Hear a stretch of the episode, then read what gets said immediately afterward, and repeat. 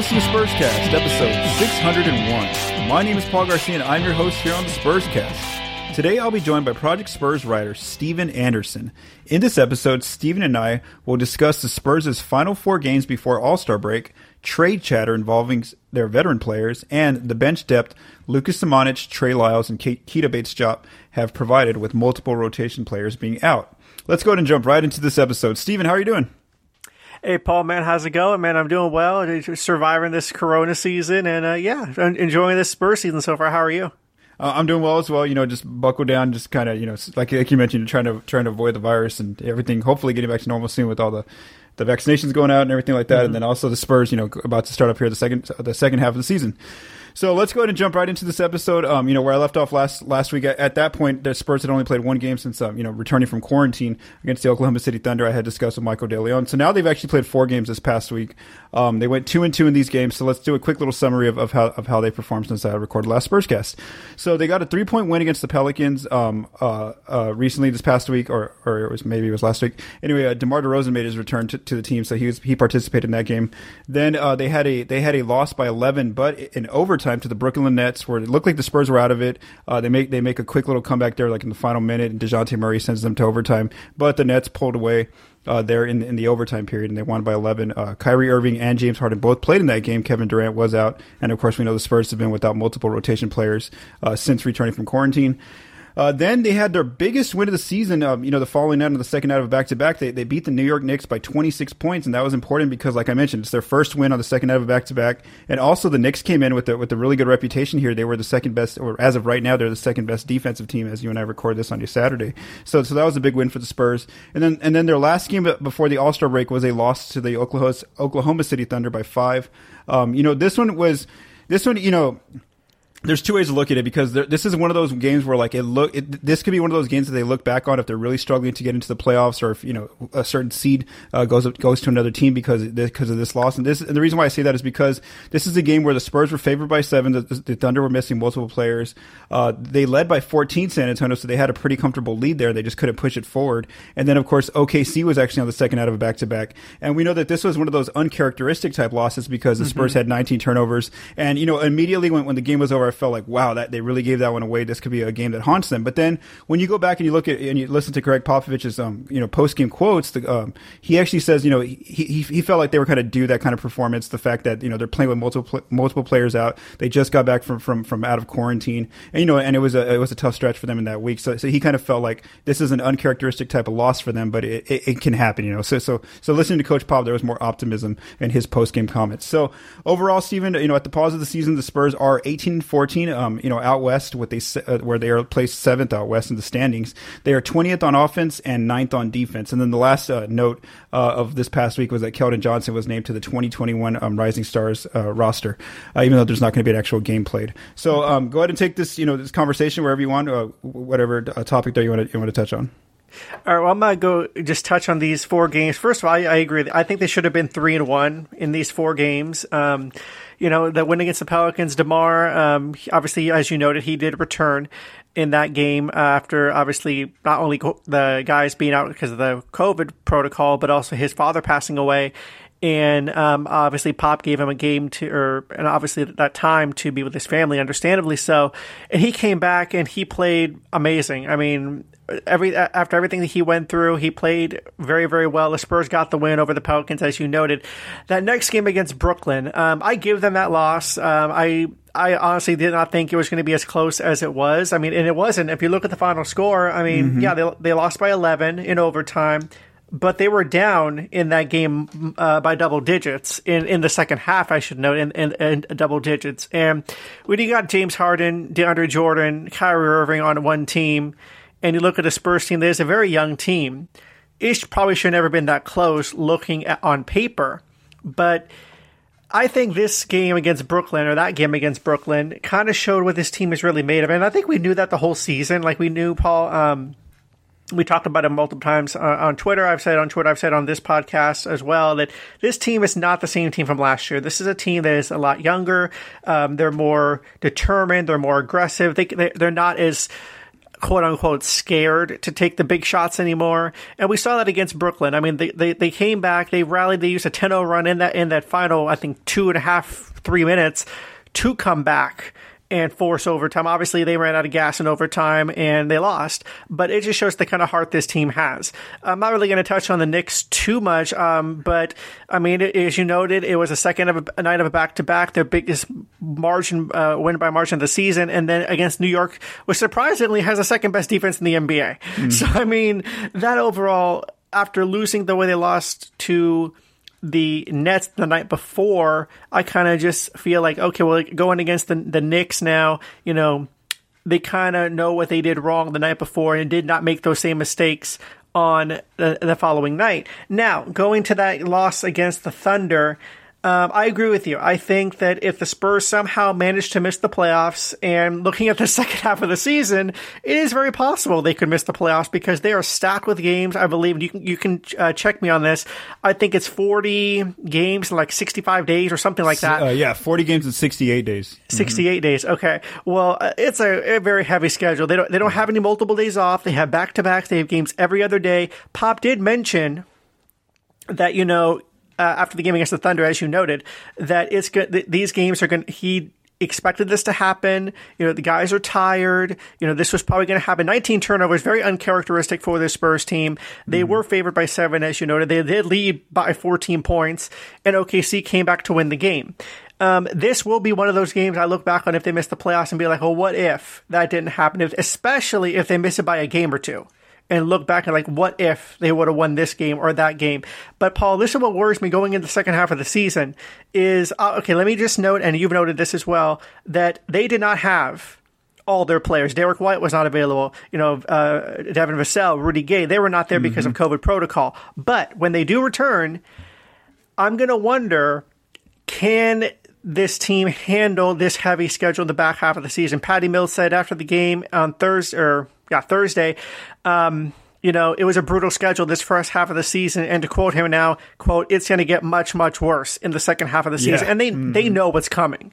My question is, and I'm not talking about like DeMar, LaMarcus, Patty. I'm talking about the young players who have never been playing this much, who have never really gone through a schedule like this. Can they handle it? And I think that's going to be the biggest thing of the season going in the second half. Can our young core, or can the Spurs young core really handle this grueling schedule that they're about to go through?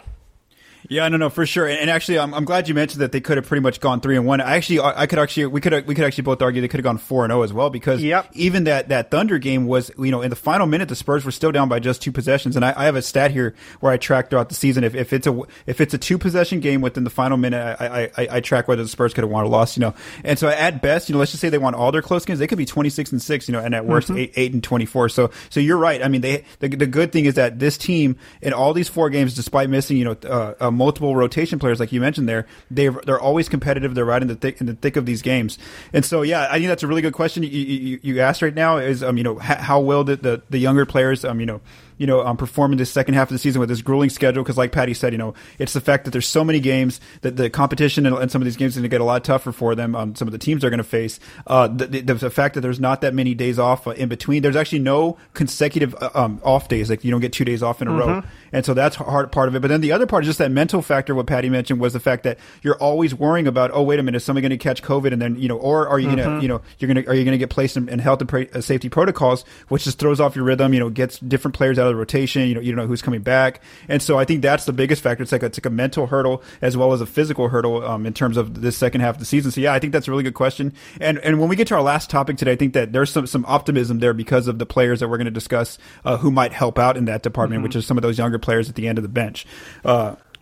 All right, Steven. So, and then also, like we both mentioned, you know, Keldon Johnson. I think that wasn't like too surprising, just because Keldon's had a great year for the Spurs. You know, he's been a really good player for them. And unfortunately, you know, we couldn't watch him in any type of game because there was no game. Just because the NBA was being cautious. Just to touch on that real fast. Go ahead. You know, obviously Keldon has played amazing this season. I think all of us knew, all of us writers, everyone in the media. I think we knew Keldon was something special in the bubble.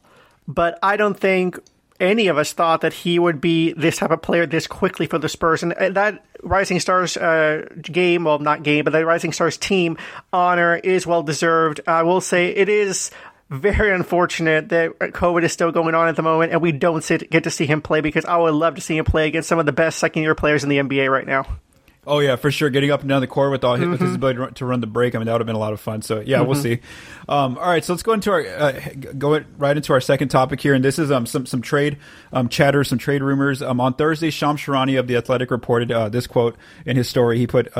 He wrote, "The Spurs are receiving calls on their veteran players who are pending free agents, LaMarcus Aldridge, DeMar DeRozan, Rudy Gay, Trey Lyles, and Patty Mills, and are listening to inquiries," sources said. So this is not, too surprising. This is something that was reported before the season even began, the fact that the Spurs were going to be taking calls on their veteran players, because why? I mean, it makes sense. We knew they were going into a more, not a rebuilding year, but more of a route of development where they wanted to give a lot of their younger players like Keldon, DeJounte, Derek White, all those players, etc., some minutes. Even Devin Vassell, we didn't see what's going to happen, but he ended up becoming a rotation player. So we know that they were going to give these younger players some minutes, and now this really hasn't changed. It's not showing. Colin Reed did a mini podcast on this series about this rumor, and he pretty much summarized it very well. Where he said that the Spurs aren't the ones actively making the calls. They're not trying to get rid of these players. They're not calling these teams. They're just saying that Brian Wright, that the GM, is taking phone calls here is what we assume here from this reporting, that teams are calling the Spurs and say, hey, what would you take for maybe one of these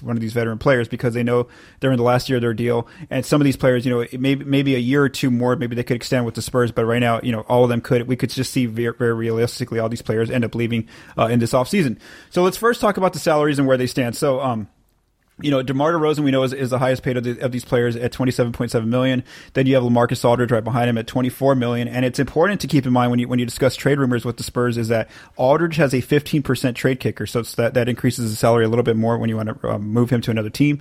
Rudy Gay's next at $14.5 million. Patty Mills at $13.5 million. And then Trey Lyles at $5.5 million. So, we're not going to get into any kind of who's calling or anything like that. I don't want to go into those kind of conversations. There's been no reporting on that. Right. But I do want to ask you, Stephen, now that we know exactly where the Spurs are, they're seventh out west. They're a very competitive team. We know that the veterans that they really rely on are, DeRozan for sure. He's incremental for their team. He pretty much could have been an all-star this year. It's just that he kept getting passed up. Rudy Gay's been incremental for this team off the bench. Patty Mills as well.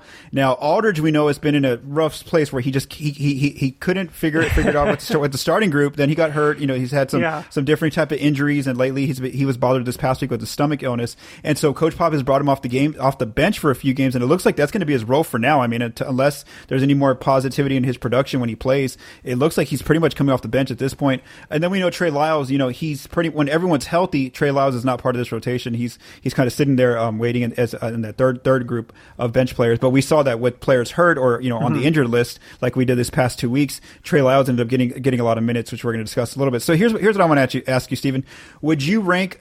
What are your rankings in terms of the chance, the high, high percentage that a player gets moved, and low, and to the lowest percentage that any of these five veterans get moved? So if you could give us your list. Okay, well, before I do that, let me just say, Paul, I've had a lot of tweets from Spurs fans, in my mentions, just saying "Oh, the Spurs are going to do this. They should do this. Oh, they're really trying to get rid of Patty Mills." Blah blah blah. I want, and I'm sure, and you know this, I know this, but I just want to make it clear: the NBA is a business. Hearing calls and taking calls is all part of it. It does not mean the Spurs are going to make a move. It does not mean that Patty Mills is on the trade block. It's just a normal thing that every team does, and does not mean anything. So I just want to make that very clear, number one. To answer your question, first of all, I do play NBA 2K, and I know you do as well. I do have LaMarcus coming off the bench in NBA 2K, and it's working fabulously. But to answer your question, I think the most likely to be traded is LaMarcus Aldridge because of everything you had mentioned. He's having a hard time finding his groove, and he has had a hard time finding his groove, not just this season, Paul, but seasons past. There was rumors, obviously, and you know this, he wanted to be traded before Pop had a talk with him. All these types of he's in trade rumors every year since he's been in San Antonio. But this season feels different, and this is why. Because he has not been able to find his footing. Yes, I understand he's had the stomach illness recently. He was hurt with the sore hip. Mm-hmm. But even before that, he just never really found his footing. I mean, you watch these guys very carefully as much as I do, and LaMarcus does not seem the type of player that wants to change. And what I mean by that is pull up from three, you know, be that guy on the perimeter. He wants to stick in the post. He wants to get the ball down low like the traditional power forward does back in the day. And he's a veteran. He's not going to want to change his style at this time in his career. With that being said, him moving to the bench, I think, has been beneficial to the Spurs and to the bench unit because Jakob Poeltl in the starting lineup has been a phenomenal change. He's played amazing. He's gone up to the boards. He's been aggressive on both ends of the court. That's something I think Pop has been looking for since probably David Robinson retired. You know, comparing him to David Robinson, maybe a little bit of a stretch, but I mean, Jakob is a very decent young center that I think has a very big future in San Antonio, and hence why he got his contract over the offseason. So I think LaMarcus is most likely the one to watch to be traded. Trey Lyles probably number two, only because he had a starting role a year ago. And then obviously things kind of went south in the bubble for him. And then this season he's been reduced to garbage time minutes, and obviously not recently because of the holes in the team right now because of COVID protocol and things like that. But I think those two are the most likely. I think the least likely is DeMar. I say that because I've said this multiple times to you and to everybody listening that I think DeMar has a future in San Antonio beyond this season because I think he fits very well with this young group that the Spurs are building right now. I mean, you notice he plays well with DeJounte Murray. He plays well with Keldon Johnson and Jakob and all the starting unit. He plays very well with them. I think they complement his game very nicely. He doesn't have to always be the one, as we saw when he was in Toronto, him and Kyle Lowry doing most of the heavy lifting offensively. This time, DeRozan has those key pieces around him. So I mean, I'm not saying he's going to stay. I know it's going to be up to him when this season is over, unless the Spurs can get him an extension or something along those lines. But we'll see what happens with that. Patty Mills, I would be very, very, very surprised if he left because Pop has said multiple times that Patty is the backbone of this team in the locker room, that he's a very vocal figure in the locker room. He's seen as the quote-unquote leader in the locker room. So I don't think the Spurs will want to get rid of that kind of morale in the locker room in the middle of the season, and particularly when you're fighting for a playoff spot. And the same thing with Rudy Gay. Rudy's had some struggles here and there this season, but more than recently he has picked it up. Obviously, COVID, we haven't seen him, but I mean, recently he has picked it up. So I think, to answer your question, my main two to watch would be LaMarcus and Trey Lyles. But as you noted, the 50% trade kicker will make it a lot harder for him to be traded, I think. So that's why I feel he may not be traded at all, only because of that reason. Yeah, I'm with you. My list is pretty much the same. You know, it's the most likely players I think in order are Aldridge, then Trey Lyles, then Rudy Gay, then Mills, then DeRozan. And I really feel like I would be shocked if Gay, Mills, and DeRozan, either of those players, got moved this season, only because of, you know, like we mentioned, you know, they're pretty much part of this team. They're part of the core. Now, Rudy's the interesting case for me, just because of how well Luka Samanic has been playing lately with Rudy out. He's gotten a lot of minutes there at the four, and so the only way I could see Rudy getting moved is if the team really felt like, hey, let's just give Luka these minutes now. Let's see what he can do for the second half of the season. That would be the only case where I see them moving Rudy. But again, I agree with you. I just don't think they're going to move any of those three players because they're so integral to the team. Now, Trey Lyles, you know, his salary is more movable, $5.5 million. Just depends on which team has more interest in him and what you know, those teams would be willing to give up for him, because the Spurs still want to keep Lyles as an option, you know, in case somebody gets hurt or somebody has to sit out a game or two. So that's why, you know, just keeping Lyles for the rest of the season makes sense. Now, Aldridge is the reason why I don't see, you know, even though I think he's the most likely to be traded in terms of the capability, I just don't see it just because of the financial part of it. Like you mentioned, Stephen, his salary is a lot of money to move at $24 million. You know, 15% trade kicker, like we mentioned there, and the teams that it's just hard to make a deal like that to get, because then the Spurs are having to take back multiple players unless it's into a trade exception. But also the fact that there's like, Aldridge just isn't playing well. So how do other teams want him? You know, they can maybe say, yeah, based on his past work and past seasons, but they can't show that right now. There's no tape of that because, you know, he just hasn't had those kind of performances anymore. Like, you know, the vintage LaMarcus, I know he's maybe had like one or two 20-point games this season. And then also just the issues on defense, which is why he's coming off the bench now. It's the fact that their defense just suffers so much when he's on the floor. And so they have to have Jakob in there starting. And even like DeMar's numbers just got so much better when LaMarcus is off the floor. So that's the other part too, is that, you know, as in terms of what other teams' scouts can see from him. It's just not showing right now, and where he's at this part of his career. So now this is a new interesting question, because this is something that just made me think about, what happened recently with Blake Griffin. And here's the thing is, we just saw that Blake Griffin on the Pistons, he had 2 years left on his deal, and the Pistons really at this point, they could not find a deal to move him. Nobody's going to take his contract at the amount it was. And it was even more than LaMarcus. So what they ended up doing was they actually just bought out Blake Griffin's contract, where he had to give back some money, and basically he's now a free agent. And the reporting is that he's going to sign with the Brooklyn Nets. So I do wonder if LaMarcus is not happy with this bench role. Before I know that if the Spurs can't find a trade, team on the 25th, if they are trying to move him, and again, this is all if. We're not saying that this is happening. This is just all if scenarios. So let's just say that up until the 25th of March, if that's the trade deadline, if the Spurs can't find a taker for LaMarcus, let's just say they are trying to move him. Well, then I do wonder if before that, I couldn't find the new date for the buyout deadline. But anyway, there is that certain period after the trade deadline when a player can be bought out and then sign with the playoff team. So I do wonder if LaMarcus is not happy, with his role as coming off the bench, and maybe the team just also maybe just doesn't want to give those minutes because it's affecting how Rudy plays and maybe Devin Vassell and some of the other players. I do wonder if maybe they'd explore the buyout option with LaMarcus, because basically you'd only be buying out part of his deal for this season, which is that $24 million, and maybe he'd give some of that money back just a little bit, just because it would allow him to become a free agent and look for different teams elsewhere. And the reason why I say that is because we have seen the Spurs do this with their veterans in the past. The most notable two players in recent years were Paul Gasol, when Powell was coming into one of those seasons where he was hampered by injuries, and then we just saw that he pretty much lost his place in the rotation. Mm-hmm. Well, then the Spurs bought him out so he could go sign with the team where he could play more, considering that he wasn't in at the veteran stage of his career. And then this was also the case last year with DeMarre Carroll, where they signed Carroll in the offseason. They could never get him into the rotation because they liked the group that they had. There was just no minutes for him. So even though Carroll didn't make a big fuss out of it, in terms of publicly in the media or anything like that, but they wanted him to be able to play, and so they basically they bought him out as well, and then he was able to go sign with the Houston Rockets, and he finished out the season that way. So what do you think about that chance, Steven, if maybe they look at the buyout route if they can't find a trade team for LaMarcus Aldridge? Well, the two instances you noticed there, or you noted, I should say, Paul, is first of all, the DeMarre Carroll situation and LaMarcus's are a little bit different because DeMarre Carroll didn't play at all. I mean, yeah. LaMarcus is playing, but the difference is with DeMarre Carroll and Paul Gasol, and correct me if I'm wrong here, but I think the Spurs are still paying Paul Gasol, are they not? Yeah, they still have some money for this year. That's because they stretched his deal, I believe. Okay, so that's what I'm saying. Oh, no, it's Carroll they're still paying right now. Oh, Carroll. Okay, I knew it was one. I wasn't sure which one. Okay, so I'm not sure if the Spurs would go that route, mainly because would you want to still continue paying a player that's really not on your team anymore? But of course, they're still doing that with DeMarre Carroll. But I will say this.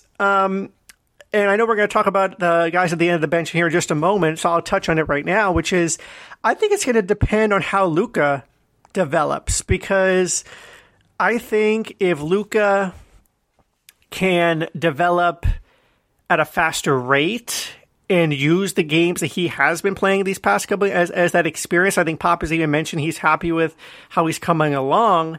I'm wondering if maybe that could be a reason why he's bought out. Now, of course, as well as I do, LaMarcus has vocally said in the past that he felt out of place and things like that in San Antonio. And I will say this. I will go on the record. I will throw myself at the mercy of Spurs Twitter here. I will say this. I've been a huge advocate for LaMarcus Aldridge when he first arrived in San Antonio. Even to my fellow friend, UIW alum and current Spurs writer, Victoria Villarreal. I've talked to her about this, and she's not the biggest LaMarcus fan. I am, so we've had a little discussion about that. But now I see everyone's point, which is he just does not fit. So I'm thinking if Pop and the higher-ups see that and can continue to see he's unhappy in this bench role, which he did note, I believe it was the game in OKC where he came off the bench for the first time since it was his rookie season. Yeah. And he had said, he didn't really come out and say he didn't like it, but he just said it's not something he's used to and he needs to get used to it. And again, that's going back to what I said earlier of him adapting and things like that. So I'm not really sure if that's something he wants to do. So it's going to depend on a lot of moving parts. I could see it happening, them buying him out. I'm just not sure how likely it is. I think it's just going to depend on a bunch of moving factors, but it would surprise me. It would surprise me if he stayed past March 25th, but then again, it also would not surprise me because depending if he plays well off the bench, I could see Pop just keeping him in that role for the rest of the season. Yeah, so again, you know, just again, we're not reporting that he's unhappy with his bench role. We're just saying these are the three routes that the Spurs can take with LaMarcus to finish out this year. It's one, like Steven mentioned, he ends up liking his bench role, or maybe he even gets back into the starting lineup and he finishes out the season with the team. That's option one. Option two, he gets traded by March 25th, or option three, you know, maybe he doesn't like his role and maybe he wants to go play elsewhere. Where he gets more of an opportunity. Well, then the Spurs could look at maybe buying him out if that's a route that they want to go down. And as far as the financial part of it, you know, because he's in the last year of his deal, and whereas Carroll and also like Blake Griffin that we just mentioned earlier, and I think even Powell, they had more years left on their deal. That's why teams decided to stretch them out, and so their money carried over. So LaMarcus, you know, they could just, you know, buy out the remaining part of his deal for this season, and as long as they don't stretch it that amount, then it doesn't have to go onto their books and you know, in the future. So again, those are just the three things that we want to explore again, just because, you know, those rumors did come out by Shams Charania, and really it's nothing new. It's just the same rumors that the Spurs are taking calls on their veteran players, but there's no activity that they're actually engaging in and maybe looking to move one of their players. But again, we basically have that you and I are recording this, Steve, in 19 days now to the trade deadline, so we'll kind of monitor and see what happens with the Spurs. All right, so our last topic here is I want to discuss, even the bench depth that some of these players that usually don't get minutes have been providing for the Spurs, and kind of showing that, you know, in the case that the team gets impacted again by COVID, or somebody gets hurt, or somebody, you know, has to sit out multiple games, well, then they know that they can rely on some of these players to give them good production during these minutes that they get. And these are three players, Luka Samanic, Trey Lyles, and Keita Bates-Diop. And so the stats I'm going to provide first are for their last 5 games, and then I'll let you know, Spurscast listeners, if these are stats that some other stats are going to be for the whole season, because, you know, it's very limited data for these players. So again, most of these stats are for the last 5 games. So let's start off with Luka first. In these last 5 games that he's gotten more minutes, where he started one game and then he's come off the bench for the rest, he's averaging 7 points, grabbing 5.6 rebounds. He's shooting 35% from 3 on 3.4 attempts in 17.7 minutes. Coach Pop mentioned how since coming back from the bubble in Orlando, Luka's just been way more confident of a player, especially with his catch and shoot ability. On defense, we're starting to see a little bit of his versatility, where he's had matchups of Lu Dort as his primary matchup, wing, Josh Hart and Tyler Johnson as guards that he's had to guard. Then we saw Julius Randle of the Knicks he had to defend, and then lastly Mike Muscala of the Thunder. So we've seen him basically pretty much go through almost all the different positions and show that he's a versatile, quick defender who moves laterally pretty well. As far as some other stats that stick out are he actually leads for the whole season. Again, it's only 99 total minutes for Luka. He leads the team in defensive field goal percentage at 37.5%, and he's showing to become a really good defensive rebounder when he's grabbing 8 defensive rebounds per 36 minutes, which is also a team high. So Steven, what do you want to say about Luka and what you've seen from him this past 2 weeks? Yeah, Luka. First of all, I agree with Pop. I agree with everything you had said, which is since the bubble and the G League have really, really helped him. I mean, I believe when he was drafted, you know, we have those draft analysts on draft night. Some of them were comparing him to a Klay Thompson type of player, both offensively because of his three-point shooting abilities and his defensive abilities. Didn't really see that, honestly, in the first season. But seeing him now, I see glimpses of that. And I mean, just look at you mentioned the players, you know, Dort, Hart, Johnson, Randall, Muscala. We see him shooting 35% from 3. He's averaging 7 points, 5.6 rebounds. I mean, obviously in limited minutes, 17 minutes, but I mean, he's playing very well. I mean, I was pleasantly surprised. His shot looks very pure, very good.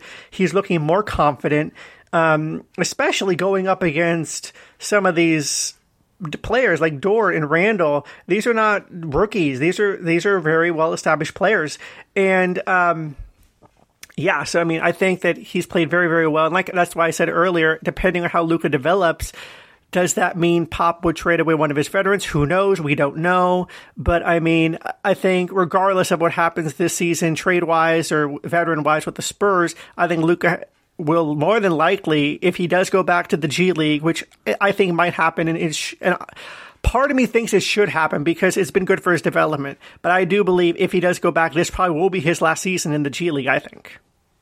Yeah, for sure. You know, and two things or a few things that really stuck out to me were, you mentioned there, Steven, if you watch that tape of him guarding Julius Randle, you'll notice that Randle really had to take a lot of like fading away shots. He couldn't get his positioning against Luka. One of the things that's really surprised me and just that I've really been watching is just his defense. You know, when I plug in my numbers after each game, he's always just his stats are always just like, you know, lighting up the board there against compared to his other fellow Spurs teammates. And I'm like, really, you know, defensively, these numbers are just popping up and I'm like, wow, okay. And then you watch the tape though, and you really watch him and just focus on him, and you see that his lateral quickness, how well he can just move at players. And, you know, he's not good about, you know, getting blocks or like, you know, really like, you know, having a commanding presence at the rim, but he's good about staying with his defender. And that's a good skill to have, you know, and that's a very hard skill to have in the NBA. And so for the fact that he's able to do that pretty well, you know, early on so far, you know, in such limited minutes is a really good sign for his future and his defensive potential, you know, and that's what's going to get him minutes down the road is if you're a good defensive player and you put a lot of energy into that end of the floor, you're going to get pops. You're going to get pops. Respect. You're going to get